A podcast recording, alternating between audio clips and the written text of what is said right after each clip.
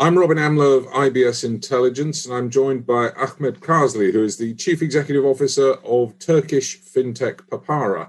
Let's begin, Ahmed, by setting the scene. What is Papara? What are you doing? Papara is, as you say, a fintech in Turkey, actually a challenger bank, but we don't have a banking license. We hold an e money license. But with that license, we are trying to compete with banks. In what services? What are you trying to do that the banks aren't doing right, in your view? So Papara currently replaces your deposit bank account. So we do perform an online KYC, which means that you can open an account in two minutes online. And after you open that account, you are free to top up your account via wire transfers from any bank account or via cash through any ATM in Turkey.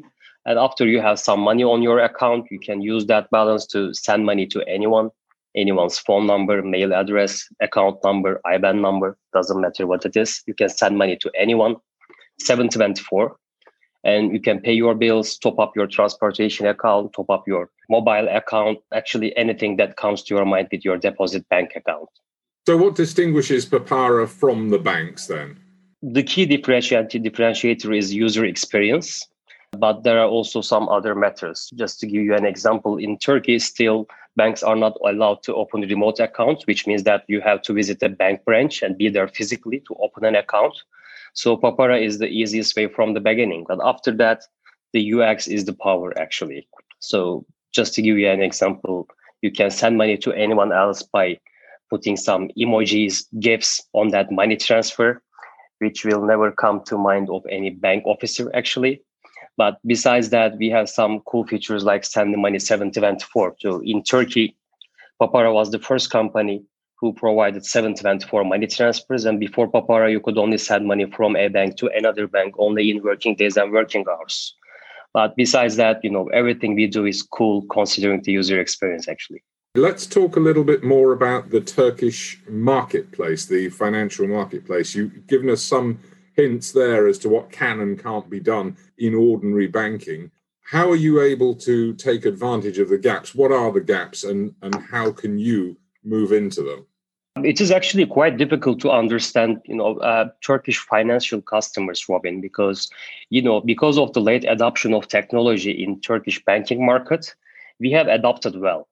So Turkish banking technology is actually better than the technology in US or Europe. And because of that, you know, Turkish users are quite penetrated, but the ones using bank accounts are penetrated. So currently, more than 35% of our adult population doesn't have a bank account at all. So they are unbanked because of you know many reasons. But if someone in Turkey has a bank account, they are quite sticky. So currently, more than 80% of our bank population has, is using you know mobile banking services, which means that the penetration is high if you have a bank account. If you don't, you only have Papara.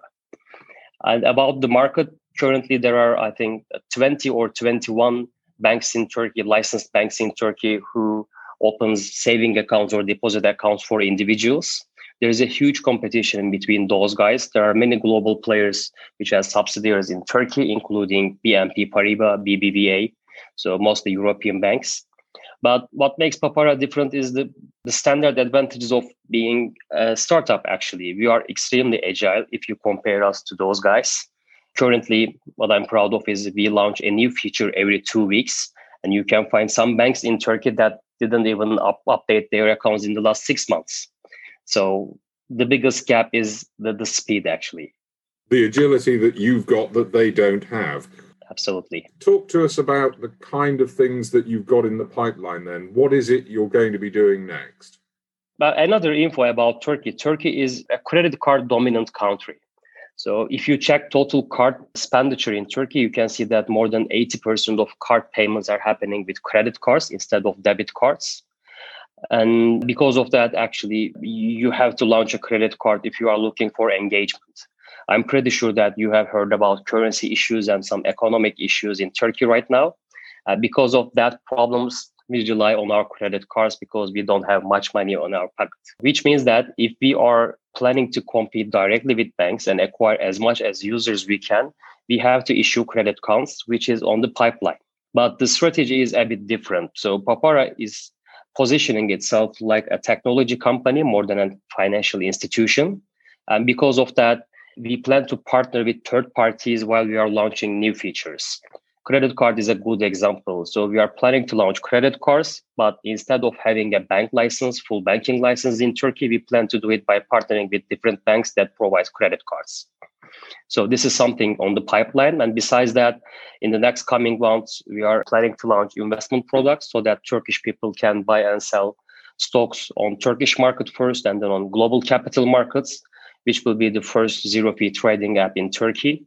And after that, we are planning to launch insurance products again by partnering with local insurance companies. And we have some certain plans to launch in uh, Europe till the end of this year. Already applied for a license in Lithuania and focus on Turkish people living in mid Europe. I was just going to mention that there is obviously the Turkish diaspora in Europe, and your ability to offer 24 7 payments has got to be something that's useful to people in other countries looking to move money into Turkey. Absolutely. Currently, we do only provide local money transfers. But uh, as you say, there are currently officially and unofficially close to 20 million Turkish diaspora living in mid Europe. I'm pretty sure you have seen thousands of kebab houses in France, Germany, Switzerland. If there is a kebab house somewhere, which means that there will be plenty of Turkish people living around. So we will focus on those guys because you know sending money from Turkey to Europe or from Europe to Turkey is a big headache and it is extremely expensive. We are planning to eliminate those costs and provide the best UX.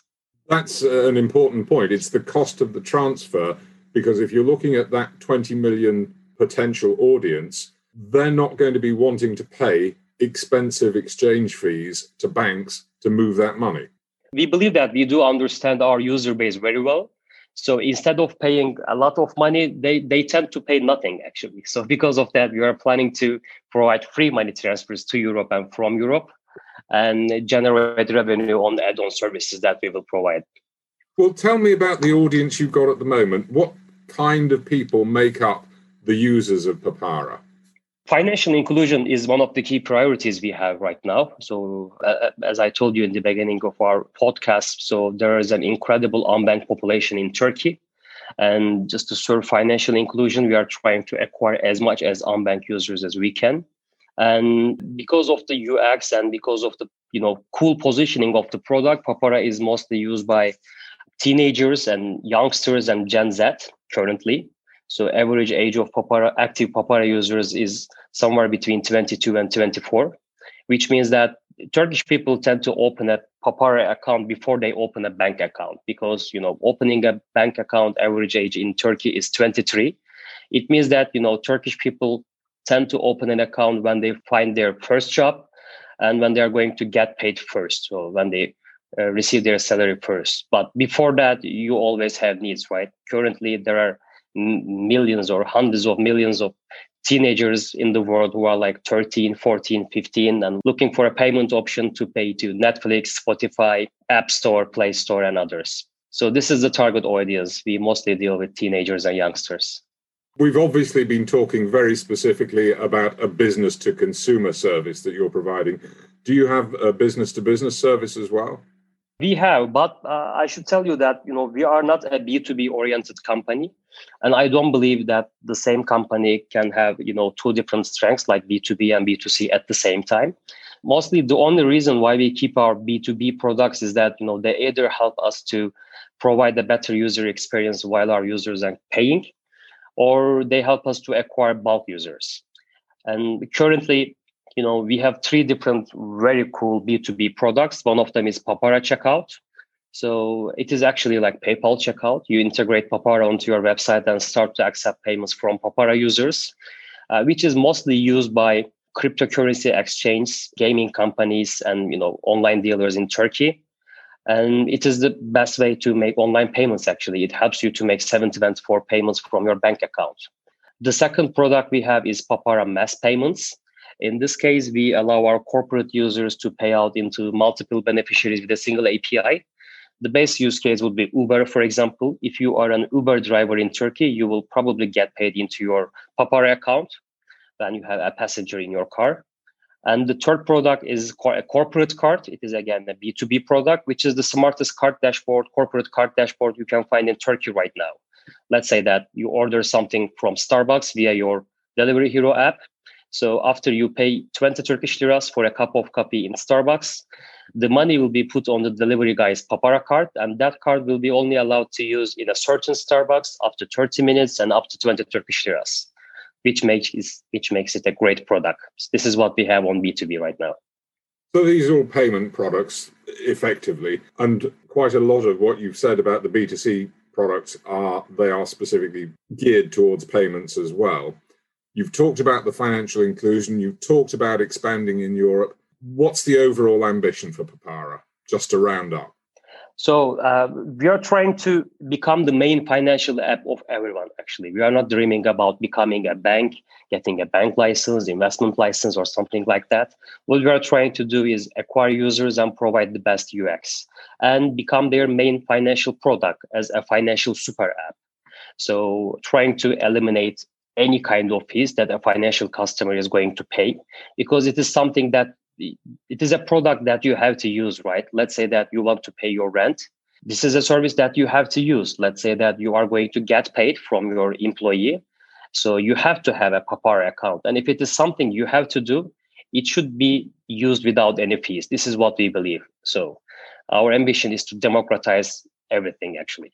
Thank you very much ahmed karsli of papara